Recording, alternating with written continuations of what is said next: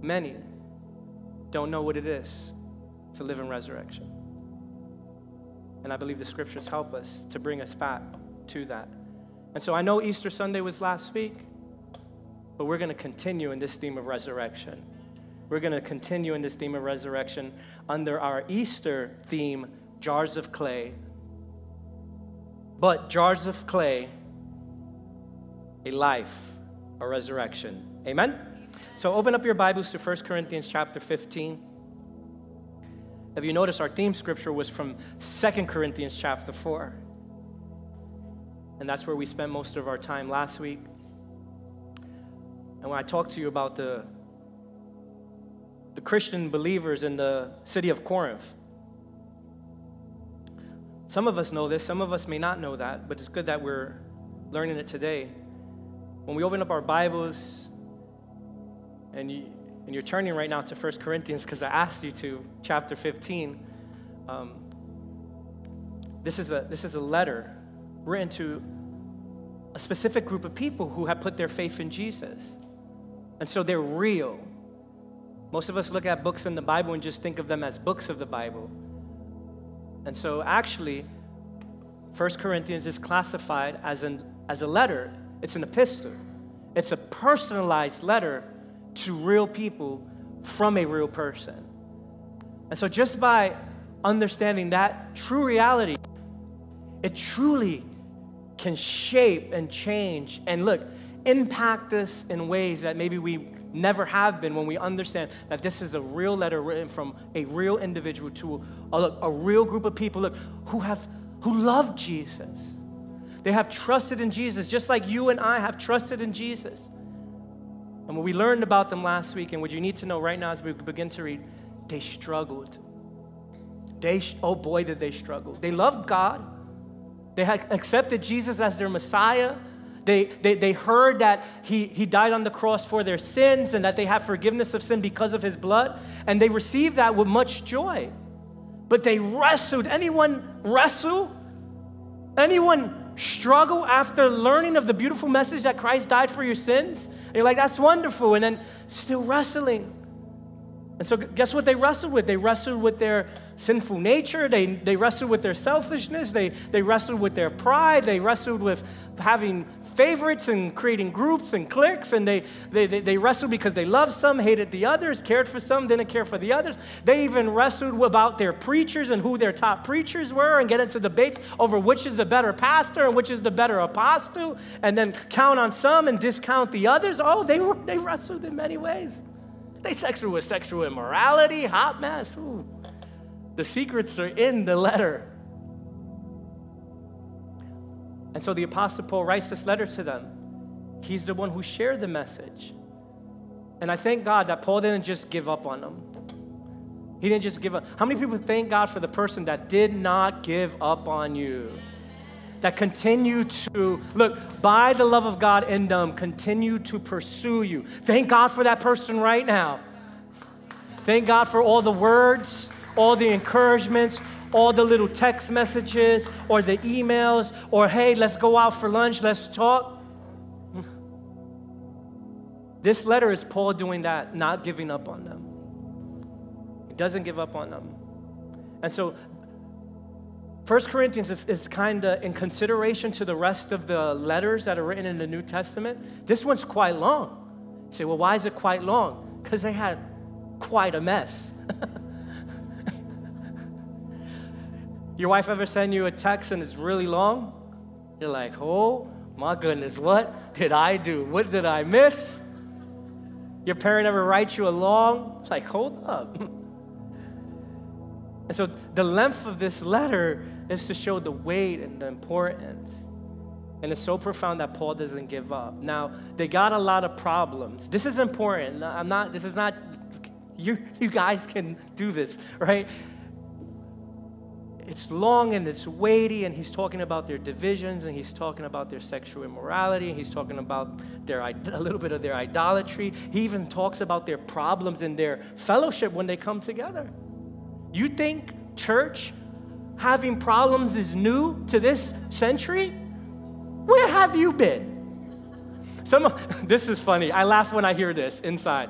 I just wish we could be like the church in the book of Acts. I just wish we could be like the church, you know, that was back in the, you know, in the Bible, that kind of church. That's the kind of church I want.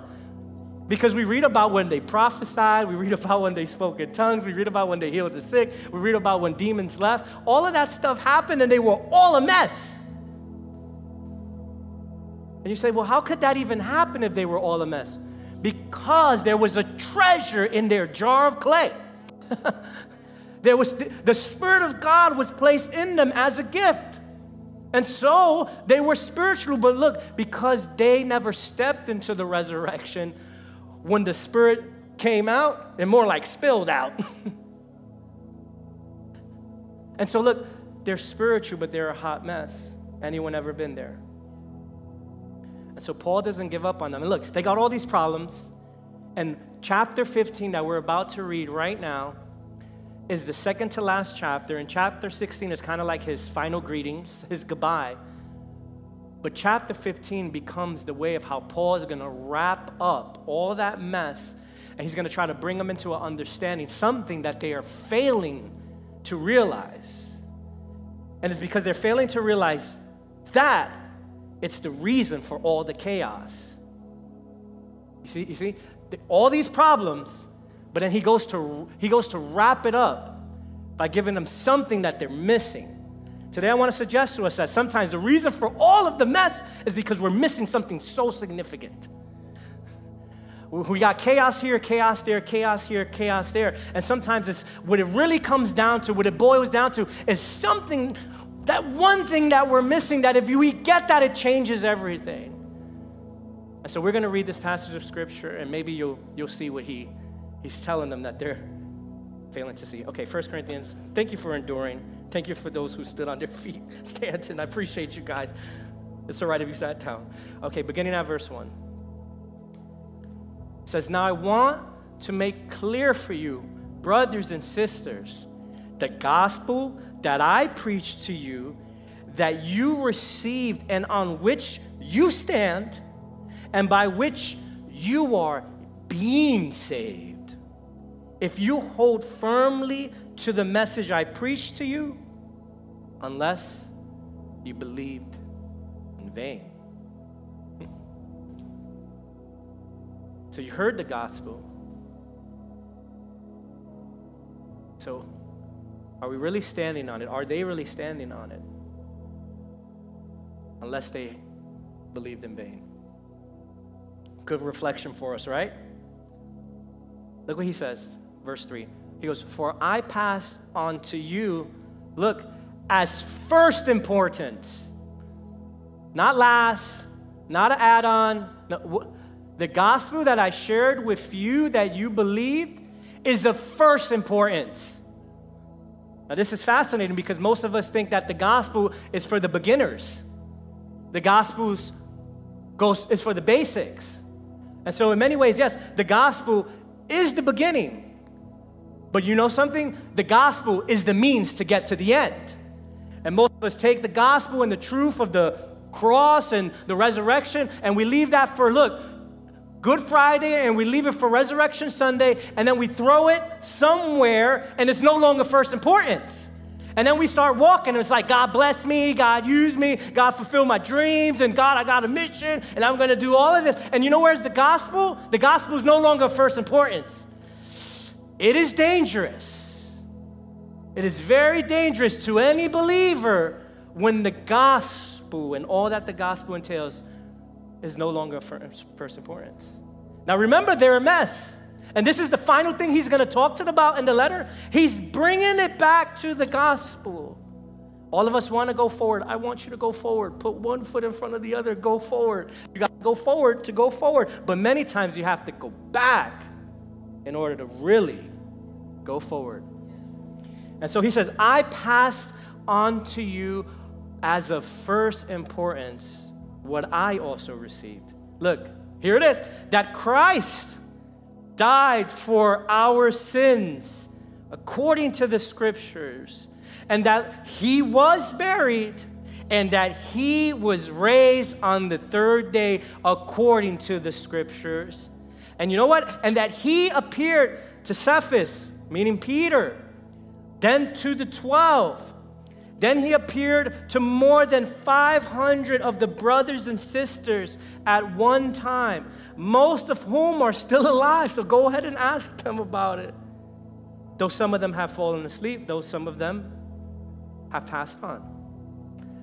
Then he appeared to James. James was the brother of Jesus. Then to all the apostles. And look at verse 8. Last of all, last of all, as, to, as though to one born at the wrong time, he appeared to me also. Paul's like, I almost missed it. You ever feel like you're missing it? Everyone else has seen the resurrection, right? Everyone else has seen something. Everyone else, and it's like, how come I feel like I haven't experienced what every everyone else is experiencing? You kind of feel last in everything. And Paul is writing to them to kind of show them, like, hey, listen. Yeah, there were a lot of people there who saw it first. And I almost was born out the wrong time and missed it, but I got to see it. Amen? I want to to you from that subject now and later. Now and later. You may be seated. Now and later. Amen. Again, thank you for coming to the Dwelling Place Church.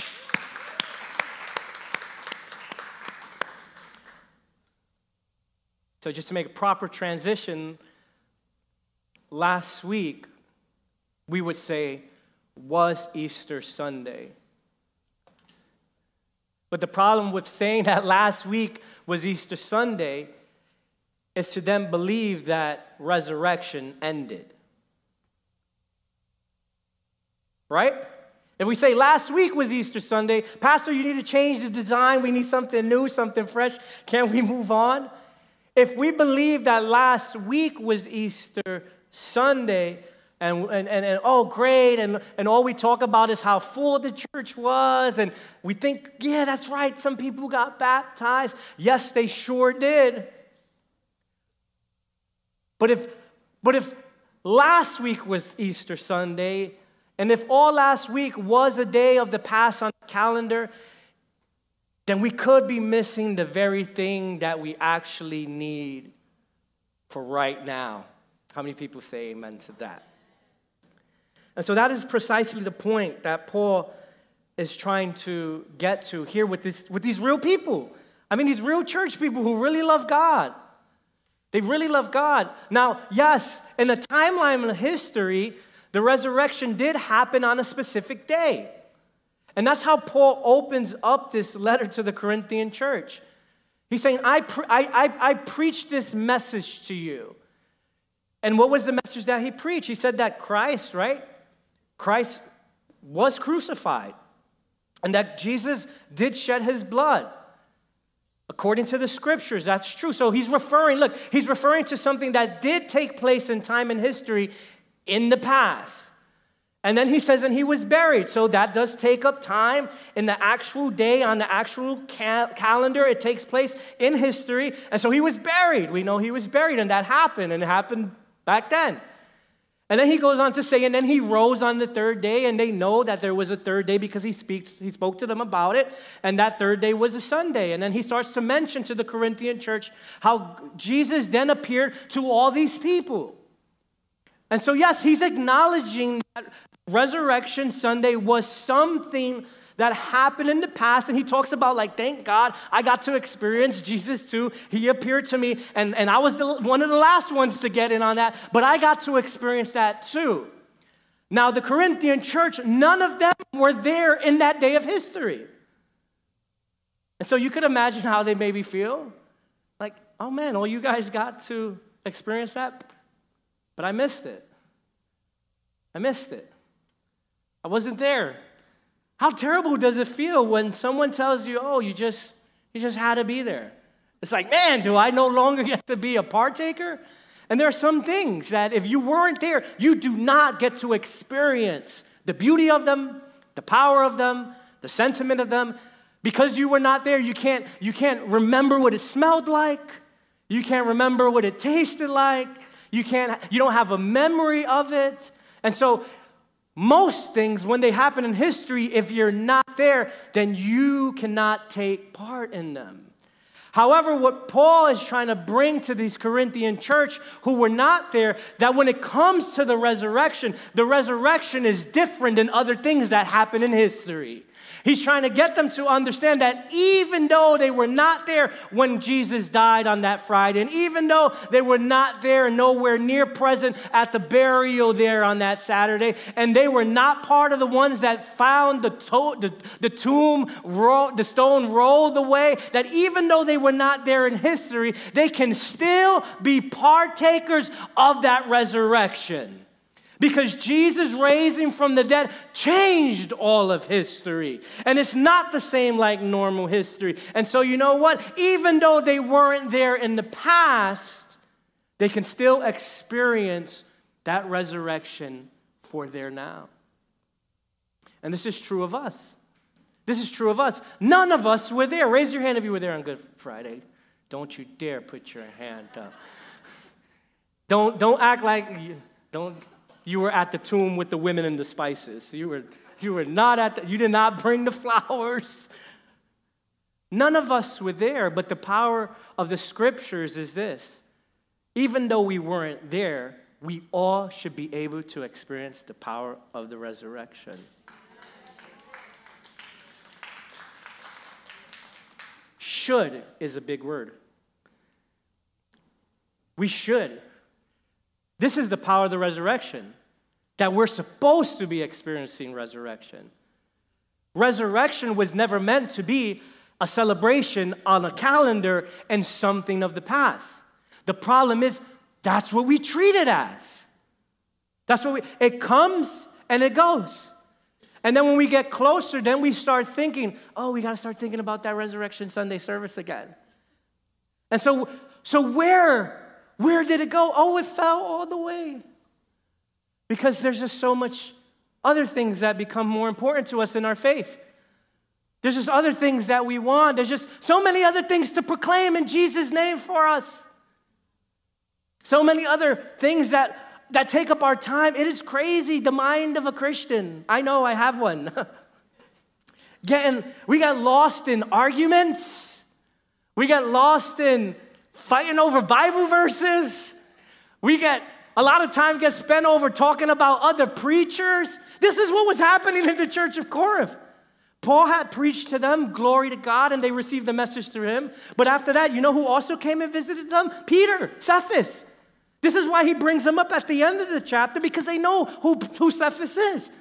Now, yes, the apostle Paul went and preached to them, but so did Peter, and so that's great. He comes and wonderful. What is, what is Peter able to do? He's able to tell of all the beautiful experiences that he had with Jesus. He's able to talk about the cross. He's able to talk about the empty tomb. He's able to talk about the fishing. He's able to talk how Jesus appeared and they fish again. It is amazing. And so, look, the apostle Peter is able to feed into their spirituality. But then the Bible also tells us this in the same passages that there was another man named Apollos, and he was able to go there. And this is is great, right? What should be happening? They got Paul, they got Apollos, they got Peter. All of these people were preaching the same gospel. You know what happens in the Corinthian church? They're like, oh, but I like Peter more. Oh, but I like Apollos more. Oh, no, but I like Paul more. And rather, they're missing the point. Look at the mind of a Christian. All these three men are coming with the gospel, and where does the gospel go? It falls to the background, and now they're talking about all the different experiences of these people and which one is the real apostle. And so, look, they're having church, but they're missing it. They know the preachers, but they're missing it. They know Paul's stories, but they're missing it. Peter's stories, but they're missing it. They have Apollos' revelation, but they're missing it. And they're look, now they're divided over. Some of them say, No, I'm of Paul. And the others say, No, I'm of Apollos. And Paul has to write this letter and say, You guys, what's wrong with you? Yeah, some of us gave you this. Some of us sold over here, and some of us, you know, sold over here into but you guys are missing it. It is God who gives the increase, people. It is God who is making all things to grow. You, look, you guys are divided over your preachers, Div- divided over doctrines and uh, theologies, you could say, over people. He's like, and you let, look, he said, you let the resurrection fall to the background. You let the blood of Jesus slip into the back end of the conversations. And so they got a mess. And so I could imagine them saying, Yeah, but we weren't there. like, we weren't there. You were there. And maybe that's why you have so much faith, right? Because you were there. Like, and you saw it. You saw resurrected Jesus. Like, they saw Jesus come out the tomb, like, bam, here he is. They saw, they saw Jesus in his glory. Look how beautiful. And so the Apostle Paul said, he told them, and when we read, he said, you know, he appeared to, the, to Paul, he appeared to, you know, to 500, he, he appeared to me, he appeared to James. And so I, I could imagine being the Corinthian church like, well, yeah, that's why you have so much faith, is because you were there and you saw, so that's why you believe so good. You believe so good because you saw. It's hard for me to believe because I haven't seen. I haven't seen. How many people sometimes you feel like you haven't seen what everybody else is claiming to see? I mean, if I could just see, then it would be so much easier. Some of us, that's the prayer God, if I could just see you, then I could believe you. if I could just see, then I could believe. Well, that same scenario that happens to us happened for one of the disciples right after the resurrection.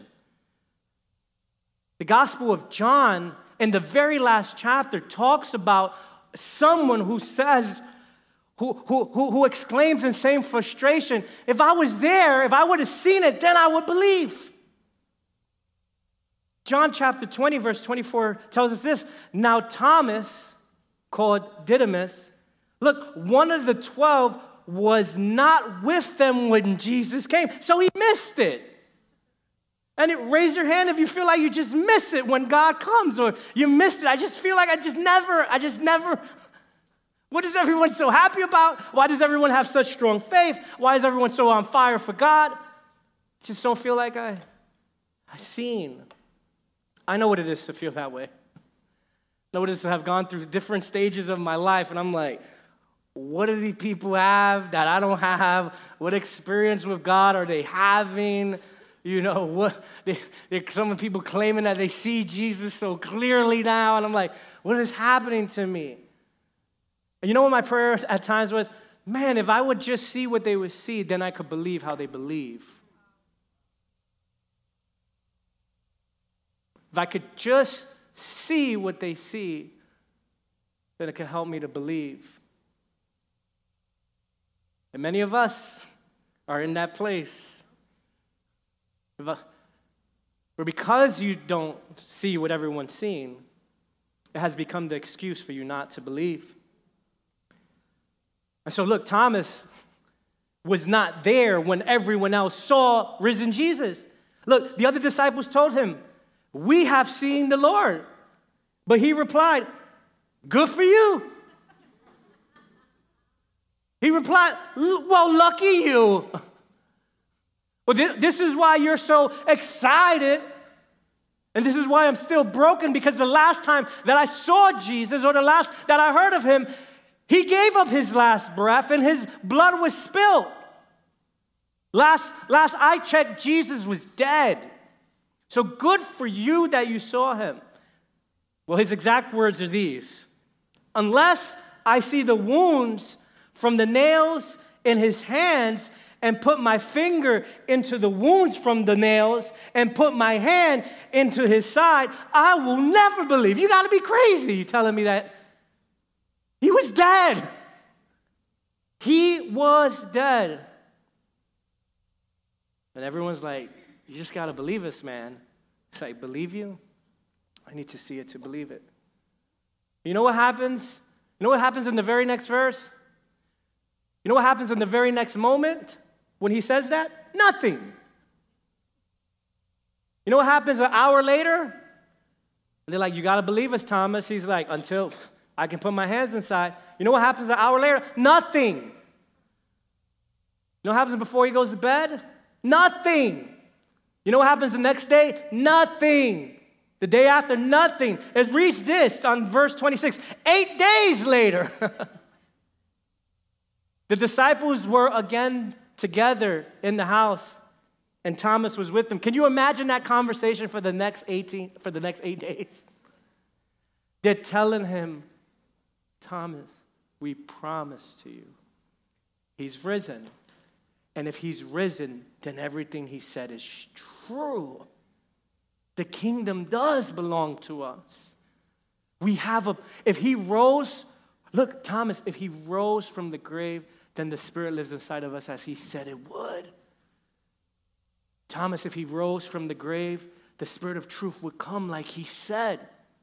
And so, look, because Thomas hasn't seen it, he doesn't believe it. So, Thomas is not experiencing what they're experiencing. For eight days, this goes on. And then it says, although the doors were locked, Jesus came and stood among them and said, Peace be with you. Those are the right words to say after all the doors are locked, and then all of a sudden, homeboy just shows up. If no one opened the door, and if he didn't climb in through the window, and he just appeared, then yes, peace be still. And then he says this, then he said this to Thomas Put your finger here and examine my hands. Extend your hand, put it into my side. Then he says, Do not continue in your unbelief, but believe. Thomas replied to him, My Lord and my God. And then Jesus says something so profound. Jesus tells him, He says, You have believed because you have seen me. Blessed are the people who have not seen and yet have believed. So, yeah, of course, at that point, how can Thomas not believe? How can he not? It'd be uh, foolishness for Thomas not to believe after being able to examine his hands and touch them and feel the wounds and the holes from where the nails were. It would be foolishness for him to put his hand in the side and, and then not believe. There's a, at that point, it takes no faith to believe that Jesus, look, is a resurrected Savior as he said he would. But what does take faith, what does require faith, is for you, look, to not see and yet believe. But Jesus begins that concept with saying this Blessed are those. So now Jesus puts a blessing on those who will not see the resurrection, who will never be able to examine the hands and the body. He puts a blessing on those who do not have evidence of the resurrection, but he puts a blessing on those who can have faith of the resurrection. Do you know who Jesus is blessing? He's blessing you and me right now. Blessed are those who were not part of that day in history when he came out the tomb and saw risen Jesus. Blessed are those who could look, not have seen, yet believe. You know who Jesus is speaking blessing on? He's speaking to the Corinthian church. The Corinthian church cannot, we can't go back in history and, you know, examine and pull up the stones for it. I mean, thank God for archaeology. I love it and it's amazing, but we can't go and replay the resurrection of Jesus. He's not going to go in the tomb and come out again just for you to clap your hands and say, I believe now. He's not going to replay the miracle so that we can have faith. Some of us, this is what our prayers about miracles are really about. Some of our prayers about miracles about are really just for him to reenact a magic trick that he can do so that I can see it and then I can believe it. Some of us are praying for miracles not because we have faith. We're actually praying out of lack of faith. God, if I could see it, then I'll trust you. God, if I could see you move the mountain, then, then, then I know you're true. And then I, then I know I can conquer that, that your spirit is with me and I can overcome sin. I just need to see. I just need to see.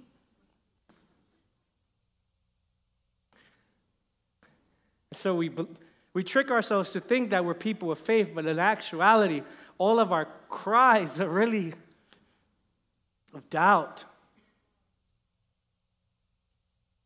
And this is why sometimes some of us are like, we just, I just need to see a move of God just to show how awesome God is. And that God is like, sometimes the cry for the move of God is because deep down inside we really don't believe anymore.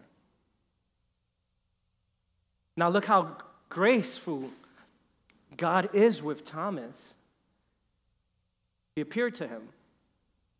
And he, he showed him the evidence that he needed to believe. And some of us get this grace. Some of us get this grace where we do make prayers, God, like if, if you could just show yourself to me in some kind of way. And, and God is gracious at times. And sometimes He'll, by His Spirit, He'll, He'll reveal Himself sometimes through the form of a prayer that you requested and it strengthens your faith. So I'm not saying, look, I'm not saying that God is not compassionate towards those moments of when we feel weak in faith and we need Him to do something so that our faith could be encouraged. God is so gracious. He's done that for me too.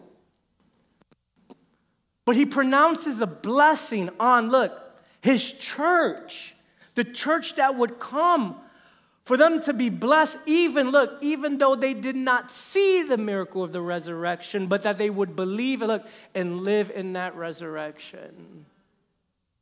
And this becomes the key. This is a vital key.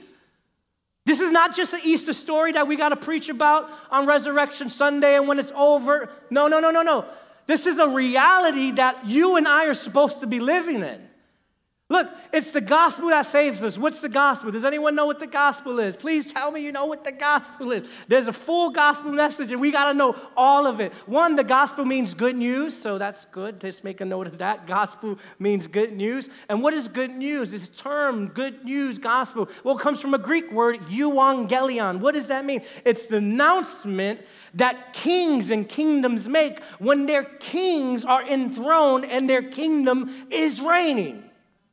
As a matter of fact, when Caesar Augustus was born, they announced euangelion. Why? Because it's a kingdom term. The king is coming. And you know what? They thought their king was Caesar who was born. And they were screaming, Good news, good news. It's a word about the kingdom coming. And so when Jesus comes, John the Baptist says, Oh no, people, you got it all wrong. That's not the real king. The good news is this that Jesus has come. And, the, the and John the Baptist started to announce the good news and the message of the kingdom. This is why when Jesus showed up, he said, Hey, Thank you, John. I appreciate the shout out. I appreciate, you know, the announcement to the world. But I'm here now. And then Jesus said, The kingdom of heaven is here now. And so the gospel, we got the gospel is this. It's about God coming through Jesus as king back to reclaim earth. This is what the gospel is about. Now, what is that's the gospel? Right? That's the that's that's the that's the idea that's the idea of the gospel. So, what is the reality of the gospel? Well, how does God through Jesus reclaim? Look, reclaim His territory on earth, and how does man? How does God reclaim His creation as His own? It's through the work of Jesus, and so it is the death of the cross and the shed blood that does what? That not just forgives us of our sin, but breaks the power of sin. And so you can't stop at the gospel there. Don't, don't stop at the cross. He's buried after that. And then on the third day, he, he resurrects in triumph, in power, and so, look, what does the resurrection do? It breaks the curse of death.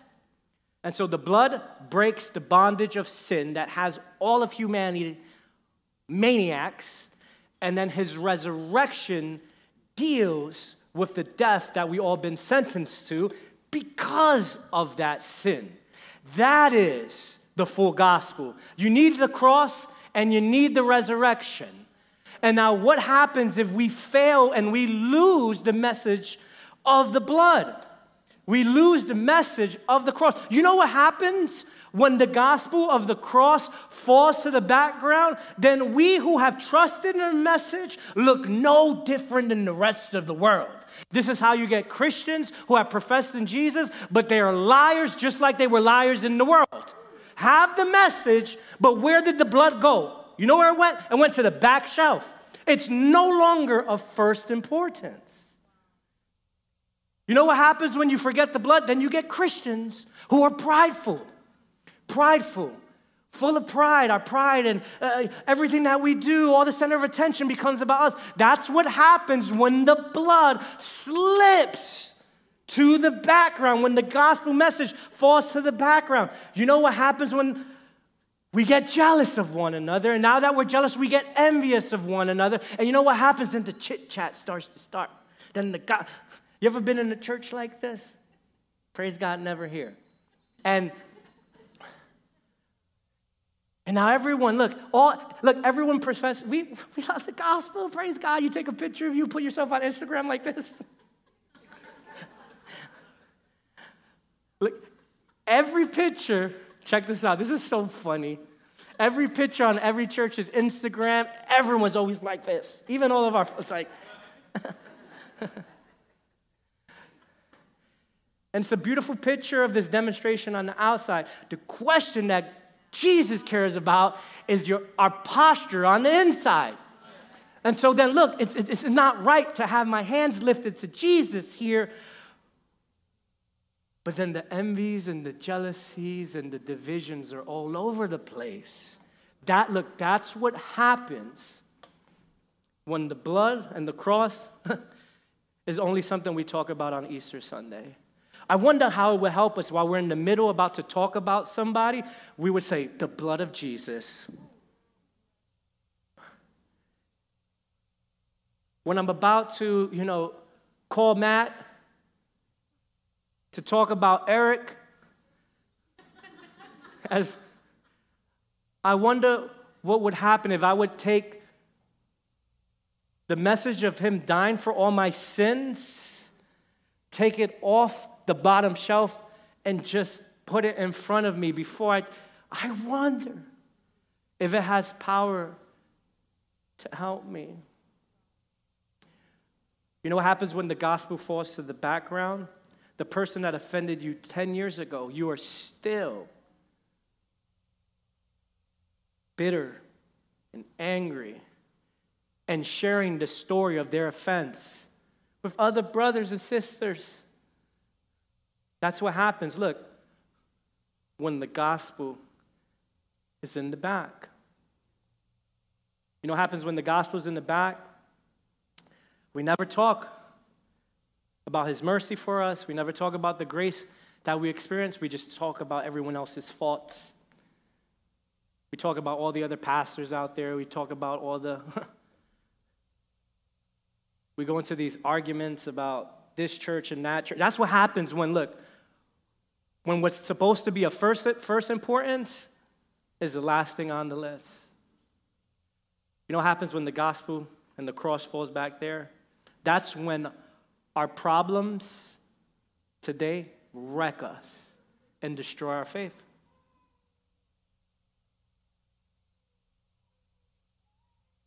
That's when the gospel, the cross, and you know what happens when the resurrection ends up on that bottom shelf, then we live like we always lived. And all we experience is what we always experienced. The only difference is that we have a routine of going to church. But everything else is the same. That is what happens when the cross and the resurrection end up on the bottom shelf. Say, Pastor, why are you talking about this? I think we could, can we go back to Dreaming series? Praise God, Dreamer series part two. That was really awesome. Can you wear your cool jacket, Pastor? I really like that one. When's the book coming out of Dreamer series? Praise God. I, I need to hear about my dream again, Pastor. I'm a dreamer. I need to know about that favor thing again. Well, that's important, but there's something of first important. Here's the crazy thing all the dreamers are still the ones that all need counsel. All the dreamers are still the ones that are dealing with or look or don't know how to deal with the life that's in front of them. Man, over the past month, I would say, as a pastor, I talked to some people who had some really difficult situations, situations that I personally have never been in. Like, no point of reference, never been through what they've been through. And I realized that me telling them, put a smile on your face, give them a Jesus lollipop, was not going to be enough. You ever talk to someone that, that's living a hell that you have no clue what it's like to live? And I said, Man, Lord, help. I don't know what, as a pastor, almost feeling like I don't know what, is, what to say for this finding the words so hard. Like, God, I'm trying to sympathize and I'm trying to empathize. And it's not that my heart is not going out in compassion, it's just I have no point of reference for that kind of pain and suffering. So, what do you, what hope can you tell people? Let me tell you something. You can't tell them something fake. You can't give them a church fortune cookie that says, shout and the chains will fall off. There are people that are going through stuff that those little cliches of church don't work. And I've really been searching God, help me, God, to deal with the people who are, who are just passing through some things. And I wrestled, and I, I did, I tried to do my, my best. Trust me, I tried everything I had. I, I was like, do I tell them something from Dreamer series right now? No, that don't work. That, doesn't, that, that, didn't, that didn't work for what they were going through. And I remember feeling almost flustered for words at times, not because I'm ignorant. And then realizing at the end of the day, the only hope that they could have, the only thing that could be of comfort, even if it's not at the meet, is for them to put hope. Look at this. The Jesus' blood was shed and I know you're in living hell right now, but do you believe that he got up out of the grave? No, no, no, no, I'm, I'm dead serious. Do you believe that his blood pardons sins? And do you actually truly believe that Jesus rose from the grave? Here is the problem with us. The reason why many of us are wrecked is because we know the message, but we don't believe it. We don't believe it. And this is what the Apostle Paul, he's, he's written a whole letter. He's your divisions, your, you know, your jealousies, your confusions, your pride. He's writing about all that stuff. And at the end, he's like, ah, I get it now. I get their problem. I get their problem. It's not that they're not smart, it's not that they're not intelligent. I know their problem. They forgot the thing that matters most. The reason why they're living immoral is because they forgot about the blood. And the reason why they're wreaking havoc, and look, they, they lost all hope. The reason why they're in despair. Ever felt in despair? Ever talked to someone who feels like not living? It's one of the hardest conversations you can have with someone. Someone who tells you they don't want to be here anymore. And they're considering or they have tried to take their own life. That's real. You can't give them the Jesus lollipop. What could give someone such a hope? The most real thing you can tell them this Do you believe that Jesus rose from the grave? Because if you do, the resurrection tells us this that because he rose from the grave, even though you're living you're living in hell right now, you can still have hope now. In despair, not wanting to, you can have hope now. Then you say, but what if, not, what, what if nothing changes about their situation? Well, this is the power of the resurrection. The gospel of the resurrection is that you can have hope now, but what if I don't experience that hope now? There's a hope that's later. There's a hope for later too. That even when all of this crumbles and our fragile humanity shatters, and when we breathe our last breath, if we put our faith and trust in the Lord, He will resurrect us later. This is the power of the gospel. Do you, do you believe that? And Paul realized this is what the Corinthian church forgot about.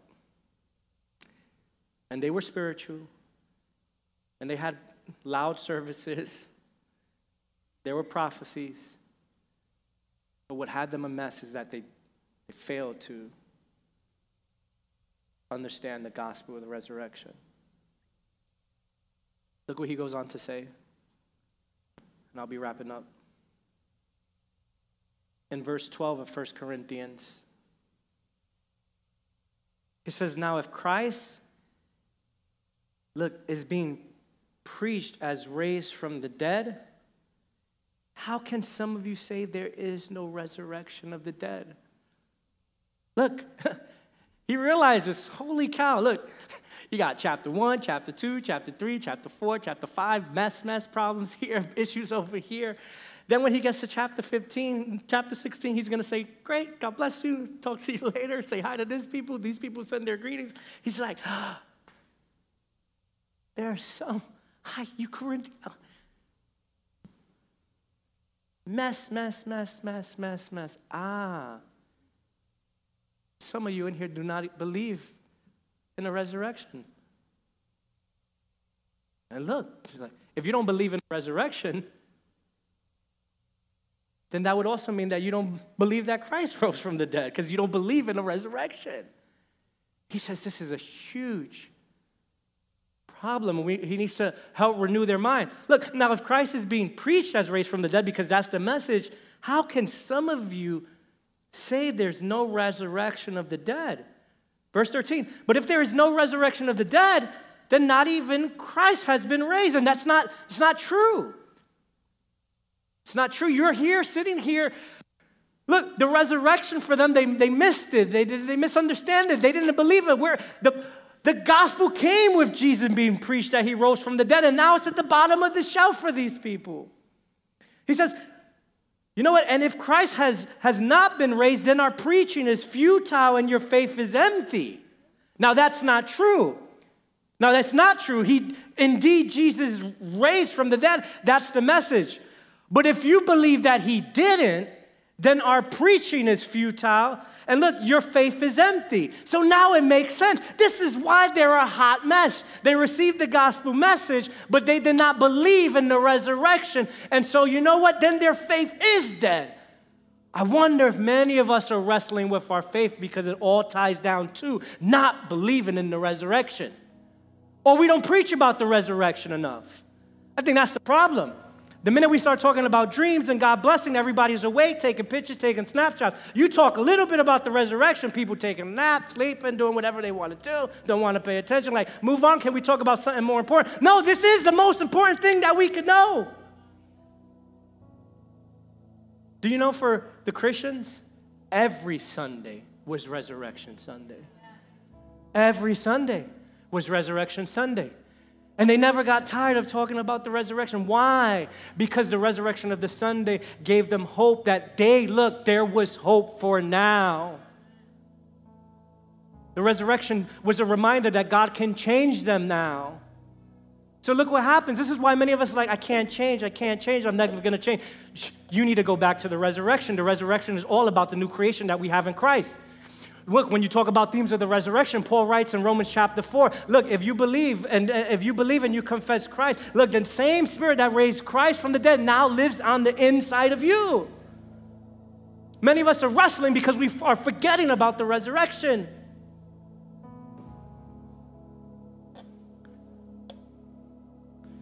He says, if Christ has not been raised, then our preaching is futile and your faith is empty. I wonder how many of us, the reason why our faith is gone is because we're failing to go back to the resurrection.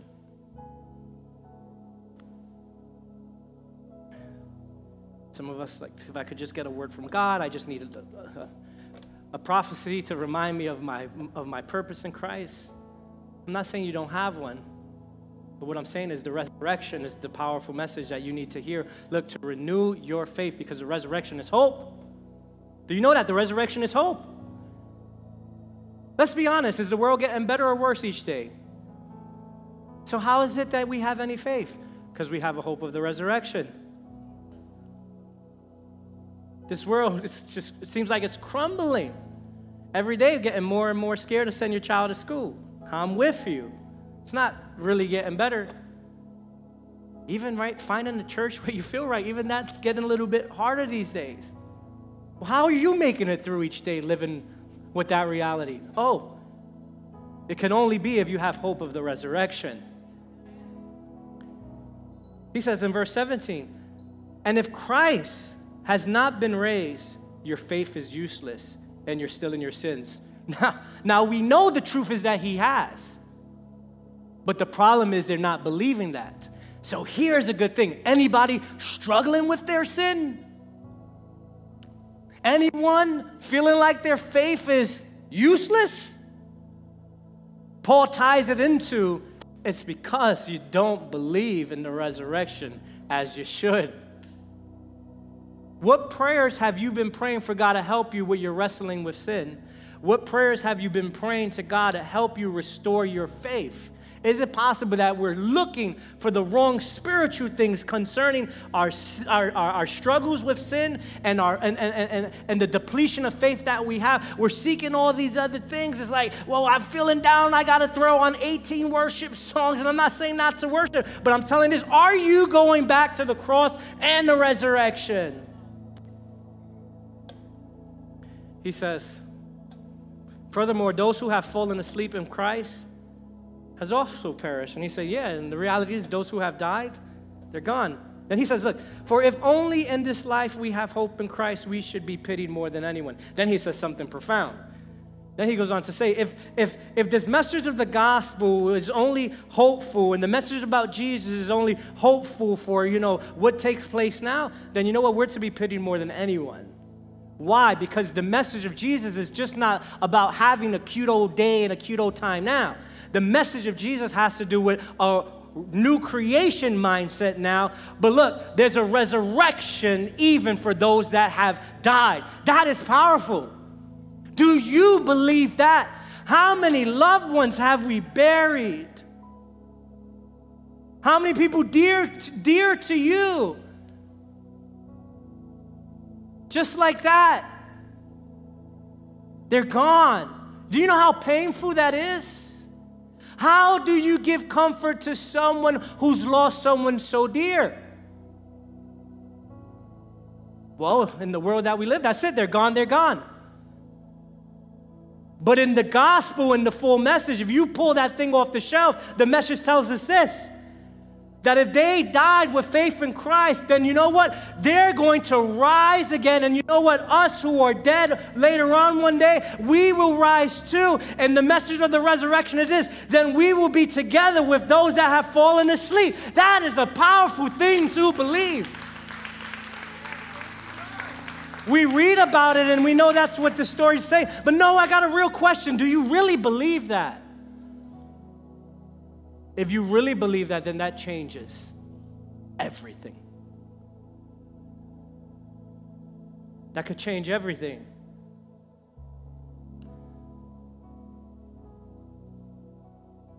then every, look, when you have that perspective, then it's not every day a day further away from them.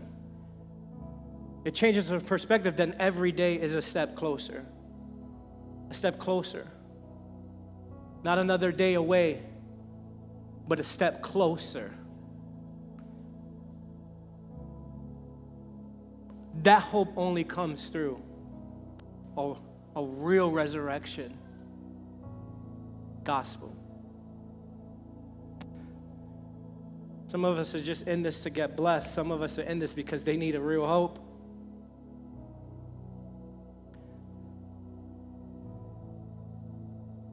After this, he goes into a great apologetic. He like, he says, No, Christ indeed raised. He absolutely did rise. And when you get to verse 53 at the end of that chapter, he says this He says, For this perishable body must put on the imperishable.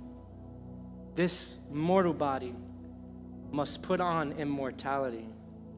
Now, when the perishable puts on the imperishable, and this mortal puts on immortality, then the saying that is written will happen. He quotes one of the Old Testament prophets and he breaks out in, in a beautiful poetic psalm. He says, Death has swallowed up in victory. Where, O oh, death, is your victory? Where, O oh, death, is your sting? The sting of death is sin, and the power of sin is the law. But look, but thanks be to God who gives us the victory through our Lord Jesus Christ. So then, dear brothers and sisters, look, be firm. In other words, this gospel does something. It, it, it, gives us the strength to be firm and to live another day and to stand up another day and to go on another day and to fight another day and to have joy another day and to have patience another day. Only if the gospel becomes of first importance. And only if you understand that the resurrection is for now and it's for later. It says, Look, do not be moved. Always be outstanding in the work of the Lord. Look, knowing that your labor is not in vain in the Lord. And so he ends with giving them a hope. He gives them a hope for, for now. He gives them a hope for now, for their, for their struggle, for their chaos. Look, the resurrection gives them hope for that. Going back to the, to the gospel, the blood and the resurrection helps them for their divisions. It helps them for their differences. It helps them with their idolatry. It helps them with their pride. Look, the gospel message helps them with that. So it's helping them for their now. This is a message that we can't let fall to the background. I mean, in today's world, man, it's, it's hard. It's hard. Like, we live in this, this very creative world. How many people like the creative world of today? I like it. Don't be, that's not a trick question. Everyone just looked at me like, I ain't raising my hand to that one. How many people like, and I like the creative world that we live in. Show of hands? Okay, there we go. There you all are. you creatives better raise your hand. I, I like the creative world that we live in. But it's so hard to keep up with it, right? It's so hard to be right at the, especially if you are the creative. Oh my God, you have to like out create yourself every day, just to right to be at the cutting edge of everything that's happening. I see myself as a creative, but I've already given up on trying to be at the top of that one. You know, like it's just like, and, it, and it's beautiful, but you know what happens? It's a burden to carry that weight. and you know what? that has that has come into our churches too and and and, and it's like we got to be you know we got to be the we got, we got to be the creative church and we got to be the the trendy church and we got to be the cool church. And then you know what happens? If that becomes the first importance oh it's so dangerous. Oh how terrible would it be that we're creative but then we're also crumbling falling apart. Look, being so look, being so creative when the gospel is so simple and right like And every week we need something. I need something. I need more creativity from you, Pastor. I need something a little more creative. You know, like what's happening, Pastor? Slowing down. I'm just getting old. I'm just getting old, man. I'm not a young lion no more. I feel like. Bible says this: It's better to be a live dog than to be a dead lion. Better to be a live dog than to be a dead lion. And some of us trying to be so creative to be that lion. when thank God you're just a live dog right now. and so some of us do so many things to make church cool, to make church more. It's like, and the gospel's right here. It's right here for, look, the gospel's right here for us who are wrestling. Wrestling. The blood is right here for those that are struggling. Today, I want to invite you, if you would so, be so bold. Who cares what people think sometimes? Improper context. Don't be that wild child that needs rebuking and correcting. I'm just saying, but who cares right now? If you are wrestling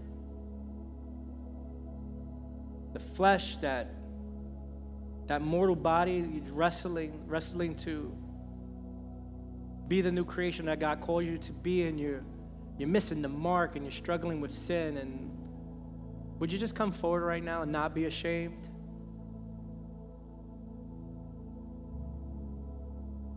Amen. Praise God. Look at all the men who just came up. Let's go, guys. Let's know for real. Let's go, guys. Let's go.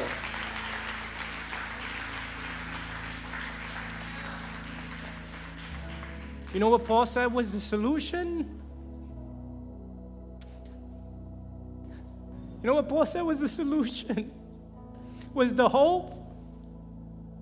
He says the cross and it's the resurrection, and you can't lose sight of that the cross and the resurrection. Don't lose sight of that. This is what Paul did. The blood of Jesus that forgives sin and the resurrection.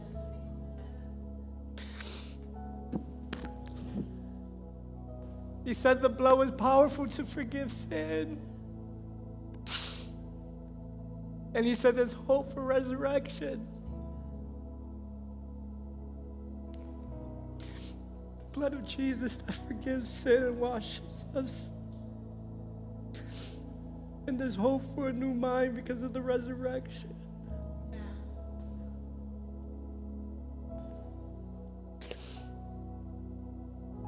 Because of the blood, He washes away our sins.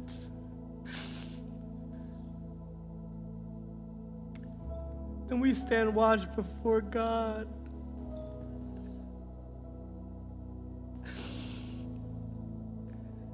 And he says there's hope of a new mind and a new heart because of the resurrection.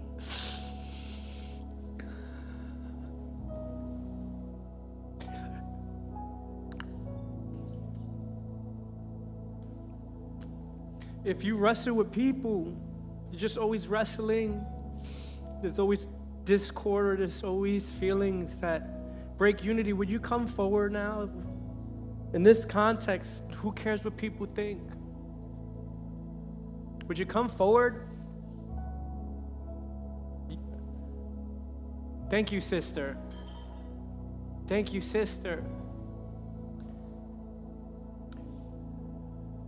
You're the one that always feels left out, or you're the one that's forgotten, or the one misunderstood, and that creates these tensions. Would you come forward? Thank you, my brother. You know what the Apostle Paul did to them? He told them the solution was the same thing the blood and the resurrection. The blood and the resurrection gives us peace. Dealing with the strife and sometimes those divisions cause us to be separated from others, sometimes over time, re- uh, end up in resentment, anger, and it separates us. You know what the Apostle Paul said about that? He said the cross. Look, He said, The blood is how we have forgiveness of sin. And it's because of that same mercy of forgiveness that's a, as we forgive others as Christ forgave us. It goes back to the blood and the resurrection. Lord, help all these people, Lord. Help us, the church, who believe in this message. Lord, help us, Lord. The blood and the resurrection, Lord. That pardon our sin, Lord. Help us, Lord, to forgive, Lord. Help us, Lord, to come back into unity, Lord, and help us, Lord God, in the offenses and in the tensions, Lord, and in the disunity, Lord. Help us, Lord. The blood and the resurrection. Help our hurting hearts, Lord. Help us, Lord, in moments of isolation, Lord. Help us in moments of strife, Lord. Help us in discord, Lord God, to find unity in spirit, Lord God, because of your blood and your resurrection, Lord. The blood and the resurrection. If you're struggling today, just uh, you lack faith, depleted of faith. Getting hard just to press on each day, growing weary and tired would you just pass forward in this context? Who cares what people think?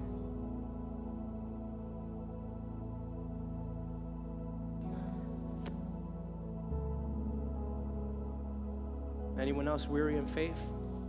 Each day is getting harder. Would you just come? Who cares what people think right now?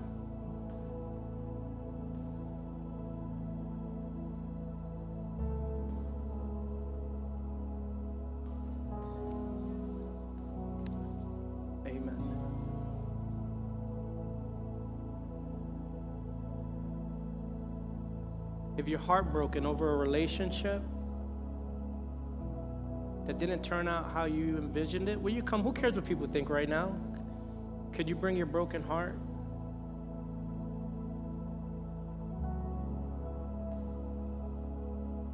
If you're overwhelmed, if you're the person with anxiety and anxious thoughts and worry, if that's you, who cares what people think? Would you just come forward right now?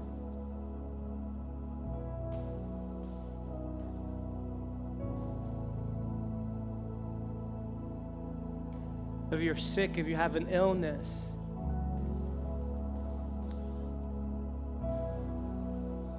Maybe no one knows. Maybe people know and they've been praying for you. Would you pass forward right now? Who cares what people think? Amen.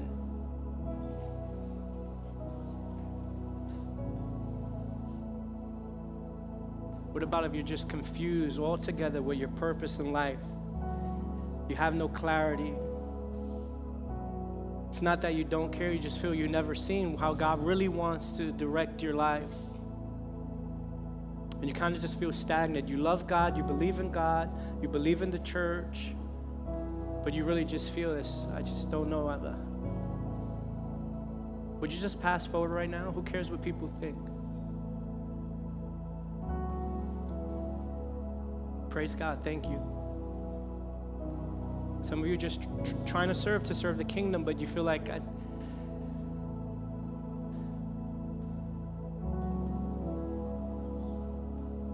Amen. Praise God. Look at all the people here. What we all need is to take that message that's been on the bottom of the shelf Sometimes our creativity got in the way and we never even get to that. But it's always going to be the blood and the resurrection that's going to give us hope. Now, everyone who didn't pass forward, could you just just stand? We're just going to all pray together right now. Maybe I didn't say something that specifically is heavy on your heart, but I want you to know that God sees you too. Amen. And together as a church, I just want to pray blessing over those who are wrestling to believe because we have not seen. But in Jesus' words, blessed are those who have not seen yet believe. Some of us have not seen peace, but I want to bless you for believing in the hope of peace, even though you have not tasted peace. I want to bless you for those that have not seen your purpose yet. You haven't seen it, and it's hard to believe then that God does indeed have something for you. Blessed are you who have not seen yet believe. I want you could be hopeful for such a thing because of the resurrection. Father, I pray right now, Lord God, for this incredible congregation of people who are here right now, Lord. Father, I pray, Lord God, that we too, Lord, the dwelling place church, these people right here, Lord, that we would be reminded and never lose sight, Lord, never lose the significance of the blood that was shed, Lord God, that breaks, Lord God, the curse of sin, Lord God. The curse of bondage is broken, Lord God and that we're forgiven, Lord God, and that there's no condemnation for all those that are in Christ, Lord God. So today we come before you, Lord God, as we are, Lord God, broken, frail, weak as we are, Lord God. And Father, we pray, Lord God, and we come to you, Lord God. We come here as a sign of repentance in our brokenness, Lord God. All of us, Lord God, all sorts of things, Lord, we're all wrestling with, Lord God. Frail, Lord God, humanity we are but you shed your blood to cover us all, Lord. Look, to wash us, Lord. I pray right now that there's a washing, Lord. I pray there's a washing in this room right now, Lord God. The washing, Lord God, that comes by the word of God, Lord God, and by your spirit. Wash us today, right now, Lord God. Wash, Lord God, Lord God, the shame, Lord God, all the guilt as well, Lord God. Wash us right now in the name of Jesus, Lord God. Heal hearts, Lord God, hurting hearts, Lord God, that have been wounded, Lord God. Some of uh, those hearts are hurt because of things that others did. Some of those hearts are broken because of what was lost, Lord God. Some of the hearts are broken because of the ones that we lost, Lord. So I pray that your spirit would sweep across this room, Lord God, and heal our hearts, Lord. Father, I pray for a cleansing also of our minds, Lord. The weights, the worries, the cares, Lord God, the things that choke us, Lord God, mentally and emotionally, the cares of this world, Lord God. May your word today be the seed that bears fruit in these minds. Renew us in the spirit of our minds, Lord, in the name of Jesus, Lord. Anything that has us in, in discord, Lord discord with our brother and sister. We rebuke it in the name of Jesus right now, Lord. We rebuke it in the mighty name of Jesus. You died on a cross for us to all sit at one table and partake in fellowship. So we pray for a spirit of unity and fellowship, a true unity and spirit, Lord God, of fellowship, Lord. That we're not just united in this room, but we are united always, Lord. Today, let many be born again, Lord, today. Born again by the gospel message, the blood and his resurrection, Lord. May we know that this is a hope for right now, even now, Lord, and for later. That we will see the resurrected Savior, Lord, that we hope that we will see you, Lord. Some of us, it's all that we desire, Lord God, but let us know that because of the resurrection, it tells us that we will. We will see you just as you are, Lord. Just as you are, Lord. Let the hope to see you, Lord, give us faith to believe you now, even when we don't, Lord. May you be encouraged by this last verse as we all stand. 1 John chapter 3. It says, Look, dear friends, now we are children of God, and what we will be has not yet been made known. But we know, look, that when Christ appears, we shall be like him, for we shall see him as he is. Let me give you that hope that just because we don't see him now doesn't mean that we won't ever see him. We will all be able to see Jesus, the resurrected Jesus. It took Thomas eight days, right? Maybe we won't see him in our lifetime. But the scripture tells us there's going to be a day when all of us, he's going to return and we're all going to be transformed like him. From the mortal to the immortal, from the perishable to the unperishable. And then look, we all will see him as he is. And one day all of us will be able to put our hands and touch the wounds and see his side and see him face to face. That's what you and I are supposed to be believing in. Not just on Sunday, but every day in these wrestlings and these burdens and these pains and these sufferings, the hope to see Him. Because He indeed shed His blood and He indeed rose. Amen? Amen. God bless you. God bless you.